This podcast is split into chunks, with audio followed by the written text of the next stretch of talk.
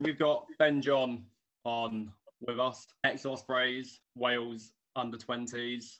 You played quite a lot for both of them, even went on loan for Dragons as well. Um, thank you for taking the time to come on and have a chat with me.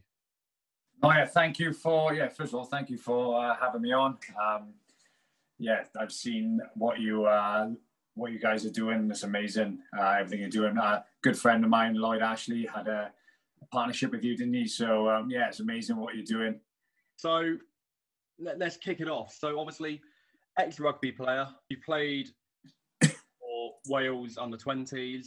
You got a good few games with them. Um, obviously, you started your say professional career with um, Ospreys. Just turned 18, I think it was, and I was yeah came off Leeds, played against Leeds Carnegie. What was yeah. awesome about that game was um, I came off the bench, obviously hoping to be as a centre, but our flanker got yellow carded, so I had to go down as a scrum, so I had to go down on the flank, and uh, number eight was Jerry Collins. Yeah. So um, and he had, I didn't I didn't know where to didn't know where to put my uh, my shoulder, so he had to had to tell me where to go. But the good thing is we won that scrum. We uh, pushed him off the ball, which was uh, which was a bonus. It's a hell of a way to come off the bench for your first game, though. To be fair, I've, did did it did it make you wish that maybe you followed the path of of a forward? I always wanted to play flanker. I did. Um, I love the seven position. I used to really enjoy the contact, the, the tackling, the, the, the jackling. Um, that was a big part of my game, and yeah, I used to love uh, used to love running around like an head case, just yeah, chasing the ball, chasing tackles. yeah. So I mean, I was going to ask you sort of what was your drive to get to that level, but was it just you just loved getting a ball in hands and running at people? Yeah, that's an interesting question. Um, yeah, if I if I'd have said a few years ago, I think it was just run. I, I couldn't sit still. I played I played every sport under the sun, uh, and rugby is something I I, I, excelled and I yeah just literally every day. Um, I used to go down the rugby club, take a bag of balls with me. I had a bag of balls for Christmas, literally down there every day, and I started getting better and better. And yeah, I started progressing up up the, up the ladder. But uh, looking now, I think I used to use rugby as an outlet because um, I didn't I didn't really speak that much as in about my emotions. I just used to use rugby to express myself. My father always used to say to me, "Oh, go out there and express yourself." So I kind of adopted that of the way how I used to, yeah, talk was going to how I played my rugby, and I think that helped me then progress a little bit more because, yeah, I used to I used to like, yeah, leave nothing out on the pitch, and then um, I used to build up in the week, and then on a Saturday or Sunday, then that's where I used to express myself. So uh, I think that that was potentially a main driver as well. But yeah, the fact that I used to love running around and yeah, throwing the ball around is a, is a yeah amazing way to uh, start my uh, my working life. You did nine years with Ospreys, so you spent nine years with them. You did a, a season on loan with Dragons? Uh, yeah, so well, I suppose I 24 then. I think I was went on loan. And before that, I, will be honest, I, I wasn't playing well at all. I wasn't um, where I, I, should I should have been. Um, I was I got uh, after finishing the 20s. I had a few injuries, and I think I, I said to myself, I'm just happy just staying fit and just ticking a box and getting through it and I, I, didn't have the drive anymore. I was just, as I said, just getting on the pitch and training. I wasn't doing my extra work, and I just stayed still. I, I think I, I just needed a change. I think, and then Osprey said, "Do you want to?" Because I wasn't playing. They're like, "Oh, do you want to go to the Dragons?" Because they had so many center injuries, and I, I said, "Yeah, I'd love to." So I think that then going to the Dragons helped me get a bit of spark back and a bit of drive. Yeah. Even though I was there a few months because I pulled my, I pulled my hamstring against the Scarlets um, pulled my hamstring. I, I, had a few good games. Hamstring was pulled, and then I got sent back to the Ospreys. Then, um, but yes, after that, I, I, had a bit of spark, and I, I wanted it. I got that drive back, and I thought, right, I don't want to just go through my career ticking a box. I want to, I want to try and get get to Wales and try and be the best that I can be. Um, so yeah, I felt that was a big swing in my in my career of pushing on.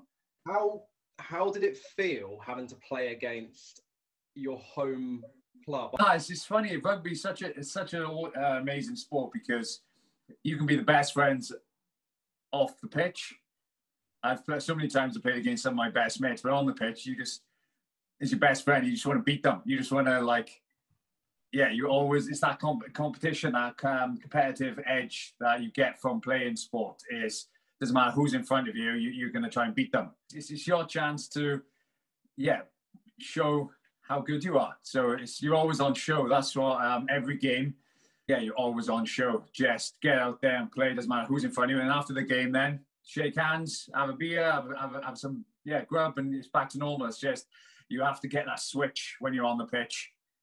You know when to switch on and switch off. And um, yeah, I think uh, that's what rugby especially uh, helps a lot. Definitely. What's your biggest rugby achievement? Well, biggest rugby achievement. Um, I did. I did love the the Judgment Days. I love them. It's a massive day. It's um, yeah, great day. And I remember, yeah, we we played. I, we had a great game against Cardiff. Went out on the night out. That was even. That was quality. that was good. So yeah, all around awesome day. Like playing in front of. Had a chance to play in front of like 50. Was it 55? I think at the time, thousand people. So um, yeah, it was incredible, and um, having that opportunity was amazing. Um, yeah, I would say that would be my biggest biggest achievement or biggest memory I had is um, is that is that um, yeah that game. It's quite it's quite funny. Before that, I, I, I thought I was nervous, but then I did uh, coaching the same year, and I, I coached Swansea University uh, rugby, and they have a varsity in Millennium Stadium and that was I think that was like 20 20,000 maybe even more. And I was coaching in the in the change I was so nervous before that game. Just because I couldn't do anything. There was nothing I could do. Just go out there and let, let the boys play. But oh yeah I was way more nervous than that than I was the uh, the judgment day. It was, uh, it was it was strange. It was weird. Really sad. Career came to an end quite abruptly quite early on um, through concussions, head injuries. Um, do you do you have any idea sort of how many concussions, head injuries you sustained throughout your rugby career? We've I've got I haven't got the exact number, but I've got records of all the major ones, the ones where they were like noticeable. I was knocked out, or I was on the floor, or had to be taken off. But yeah, I remember as a young kid, I had a few. Um, like 15, 16 year old, um, a few when I was coming through the uh, like 18, 19. So um, yeah, I, I, did have a lot. Um, but it did, didn't seem to affect me until later on. Do you do you find that the effect of having so many concussions made you more prone to being knocked out? It's hard to say because um, as I was getting more knocked out, I was getting a lot more emotional about it as well and I was getting worse and worse because I could see shit like this is getting this is getting serious as well as I was getting more knocked out. So that could have had an effect with it, but um, yeah, it seemed to be the, the, the knockouts weren't as big, and I was still having long lasting effects from them. So like I wasn't having such big impact, but they were still taking a long time to recover. So um, yeah, it, it was it was tough. Like towards the end, um, when I was 26, I didn't retire when I was 26. I took a year out just to give myself the best opportunity to try and return. And yeah, at that time, I took a year out and I took, and my contract was up with the right Ospreys as well. So I thought, right, if I stay in rugby, I know for well I'll be itching to get back in six months or eight months or whatever. So I think I should take myself out of rugby and in a year's time, I'll build myself back up. I'll, I'll still only be 27. So I still got a few years to try and push on. And yeah, taking that year out to kind of, yeah, I, I, took a long time to recover from that. Um, and then as that year was close, uh, coming closer, then I had to make a decision then of, right, do I want to go through this again? And a couple of months. It was November time. I was supposed to come back December. November time, I did like a fitness event, and I had headaches uh, after that fitness event because that was the first thing I did. Again, it could have been the fact that I haven't done anything high intensity, that that high intensity for a long time, or the fact that I was still struggling from the uh, the well the concussions. So um, I decided, right, if I if I'm not hundred percent, I, I can't go back and do this all over again because the last two years were really tough. Um, So um, yeah, I decided to retire. I think 100% you made the right decision. Um, would have hated to see what would happen if you did another season and took another another knock like the one I remember, um, the mid-air collision with Steff Evans. That was um, that was a tough one because that was it was my wife, a girlfriend at the time, her birthday as well, Boxing Day, and that she lived in London at the time, so she couldn't come back and see me much. So that was the first game that she saw in months because I, I, I didn't play that often because uh, of the recovery. So that was her first game, and yeah, that that was tough for her, and um, that was yeah, that wasn't a, a great day. Good birthday. Concussion is such a massive thing that's being talked about now. Do you do you think that rugby, world rugby, um, like the WRU, the RFU, um, they're all being a bit more aware of it? Yeah, d- definitely. I think it's. Um, they, I, I just finished a course from Canada about head collisions and trauma. So I, I did that just so I can uh, brush up on my concussion and the protocols at the moment and what they're doing for future protocols. And they are, they are they're doing a lot and they're, they're trying to bring in yeah some better protocols, not just for elite level, but for the the grassroots as well. So they're trying to push that a lot now. And um, uh, yeah, we are doing um, rugby is doing a lot. But I think it starts with though the player themselves because it's such an easy injury to just hide. Um, when I I did an interview when I first got my concussions, I, I said I used to wear sunglasses to drive home in the daytime because and the nighttime. Sorry, the nighttime because the bright uh, lights were so bright in the cars. Um, and so like one or two of the players just yeah messaged me and said, "Oh my god, yeah, I, I have the same. I've had the same after one or two games, uh, that type of thing." And it's like that was that was four years ago. So um, it just shows that the more people talk about concussion and we start bringing it up and just, just people start talking about it more, and as soon as you speak about it, like I um as soon as you speak about concussion, then that's when the people can, like the physios and the doctors, can help so it's that first step of it's similar to well, it's exactly the same as the mental health. You like sit talking, then people can help you, and people can do stuff to to try and make you better. So um, yeah, it starts with that yeah. communication. It starts with them being honest. Looking back now, I think uh, well, I realize now I get really anxious, really. Uh, yeah, I, I, I was getting really anxious about it and overthinking things and um, and the knock-on effect then is probably well, it's hard to say, but um, yeah, it's probably just that split second, maybe going into contact. I was probably thinking, oh, wait a second, um, that sort of thing. And I was in training, but um, because after my first concussion, I, I, think I only played two games after, or three games after that, and because I had two more concussions after that, yeah, I got to a point where I was like, right, actually, I need to stop doing this and start talking a little bit more. And yeah, my wife helped me a lot. Um, and the gym that I was at, Manor, we um, Charlie Watts, the owner, started a Strong Not Silent campaign uh, of men's mental health. Yeah. So um, yeah, from that then we all used to come into a group. We were at the time we were all ex-professional sportsmen. We had MMA fighters, boxers, and whatnot. We used to come into a group and. I'm from a rugby environment. I've never never seen guys come together talking about emotions. We used to do it on the pitch and yeah, seeing like the tough guys of boxing, whatnot, talking about their emotions and what they're dealing with and how hard they're finding things. Um, yeah, it's made me start speak a lot more and start communicating of how I how I'm feeling. And that campaign, yeah, helped me a lot. And um, yeah, I'm, I'm, getting a lot better now. I don't have to do any stupid challenges to try and uh, express myself and get out uh, some of my uh, anxious um, emotions. No, that's that's great. It's also great that within your gym, you as a group, you kind of just all came together and said, we actually need to to talk about this. Um, it's kind of that elephant in the room. You're all feeling it whilst working out, and it was kind of one of those.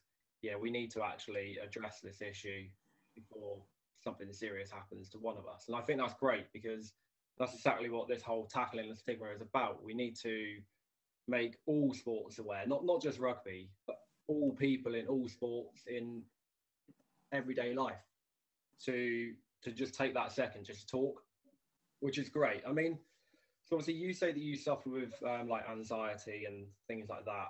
How did, did you notice a change in your team? Like, how did your team start reacting? Obviously, concussion. It's something that it's not always nicest thing to see as a teammate either. Yeah, they, they were great to be honest. With uh, when you spoke about the pads and whatnot with the concussion, uh, Ospreys had um, the I think them uh, us and Saracens maybe were the, the first couple of teams that had the mouth guards. We were doing all the data analysis with concussions and head knocks, so they were really proactive with the um, concussion side of things. And Chris Towers, who's the physio there, literally I, I went to see every specialist out there with concussion. He was he was great with me, and um, we had Brad Davies, the defense coach. When I came back, we were working on my technique, tackling, um, and I was yeah I wasn't doing much contact in the week, which was great as a back. I loved that. Um, so yeah, it was things where we were doing managing the situation, which I could get the best out of it and have like the best opportunity to not get another head knock just for more for my confidence, I think it was. Um, but um, yeah, it was great. We, they were they were great, at the Ospreys. So obviously you're in London now. You you've retired. Your future after rugby, um, personal trainer. You're the rugby trainer um, on social media. How did you go about with your qualifications? How did you know you wanted to do that? And kind of explain a little bit more about what you are doing. Right. Okay. And well, it was before the stair, uh, the Scarlets knock out the Steff Evans one. He was about three, two months, three months before that. I got knocked out in South Africa. And I thought to myself, oh shit, I don't really know what. If, for example, I thought that could have been the last one. I thought, right, shit, I don't really know what I'm going to do if I have to retire. Um, and then I yeah had to sit down with my wife afterwards and think, right, what's going to happen if I do have to retire? Um, do I have a plan B? And it, it give me a peace of mind that I think I had. A, I did a um, uh, early on in my career, I did a lot of qualifications. I did like a barista coffee making course and little things like that just to pass the time. Um, did personal training level one and two. It helped me a lot because it got me away from rugby, so I wasn't thinking about rugby in the centre of London, there's no rugby at all. You have to go west to get a bit of rugby or north. Yeah. So yeah, it helped me a lot. Um, I spent two years in the gym then, just doing personal training. I ended up being head uh, head coach of the gym Manor, uh, which was uh, yeah, it was awesome. I loved that place. It was good. Uh, lockdown happened then, um, and lockdown happened. I just thought to myself, right, what would I be doing I had spare time. If I, if I was a kid, I know they're not doing anything. They, they might be doing the Joe Wicks uh, program, but I thought, right, if I was a kid, what I'd like to do, I'd like to do fitness and get a rugby ball and do some fitness. I started then myself, Rhys Webb and Ashley Beck, we decided to do an online platform for like a rugby academy for kids. So that's called 912 Academy. So we started that as well. I was still head coach of the gym at the time as well. Yeah. So um, I just, when lockdown finished in August, um, I had to make a decision then. Do I want to go back to the gym or do I want to just do rugby? Do I want to go back into rugby? And yeah, I thought I'd follow my passion and finish the gym. It was a tough decision because it was the uncertainty of starting from scratch and just building. Uh, but yeah, I took took the plunge and decided to start uh, an Instagram page, the Rugby Trainer, and um, just focusing on rugby specific skills that people can do individually on their own and some uh, PT side of things, so some um, fitness and gym exercises to help them with their mobility and to improve their rugby. And yeah, since then it's, it's gone crazy the last um, four months. Yes, um, can't believe how quick it's, uh, my social media has grown and uh, yeah, I'm loving it at the moment. And just out there kicking a rugby ball around. it's nice. Yeah, I feel as if there's a big gulf between elite rugby players and grassroots level, where the grassroots just think the elite are doing something extra special, but being in that environment, all we all they do is the basics really well, making the right decision at, like a top end pace. So it's just trying to showcase that right. If you just do these skills and keep practicing this basic skill and just get quicker and quicker and better and better, making better decisions, then yeah, that's that's all the elite are doing is just those guys in New Zealand are the best at it. They can just absolutely nail it all the time. um, that's amazing. I've, I've only got sort of three questions remaining. Uh, nice. Question number one What are you naming your outside gym shack tent area? Oh, yeah. Um, it's been some good ones. I like the. Uh, the nose joke. Somebody said the wonky conk uh, training tent or something. That was quite funny. Um, but yeah, there's been some good ones. I might just call it the basic, like a training shed or something like that, nice and easy, or pitch side. Um, I don't know. I haven't thought of it yet, but hopefully I can start upgrading it a little bit and uh, get a proper name behind it, which would be cool. Next question. It's going to be a really easy one. Who's going to win the Six Nations? Oh, come on, Wales. You got the ball there. Yes, like it. What were you? What were you going for? Wales. Wales are going to win every yes. game. Grand Slam. Yes. Grand Slam. Absolutely. And then finally, obviously, now you live in London, you you've got to support a London-based Prem team. Yeah. Oh, good question. Um, maybe Ealing, no, maybe. Or Trailblazers. Or the Trail yeah. yeah. yeah. They are, amazing. That was a hell of a game. Yeah. Um, so um, those are, that'll be your championship team. So are you yeah. with Ealing because they're obviously going to make their way to the Premiership at some point? Um, well, we got got a few. Well, I, th- I think given five years, I think London Welsh will be up there. So I'll, uh, I'll back them. London Welsh, Will Taylor, Kai Griffiths. Okay. Yeah. So I'll London- go. I'll go. I'll go Harlequins there with uh, Scott Baldwin bossing it there. He's doing well. Yeah. Brilliant. Quinn, Quins is the right answer there. But no, thank you very much for for chatting. No, yeah, thanks, mate. Thanks for yeah asking me to come on. Uh, it's an honour, mate, to uh, to come on and chat. No worries. Um, I hope we definitely chat again sometime soon. Yeah, um, I was just looking just before this chat about I'm gonna buy one of them t-shirts. They're, they're nice. I've seen them around. Definitely yeah, getting them. Hundred percent. Get on to the loose heads. Yes. Yeah, we'll do. Right. Thank you. No, thank you very much. Have a have a great evening, and I wish you all the best with your social media as well. Cheers. Thank you. Take care. Bye. Bye.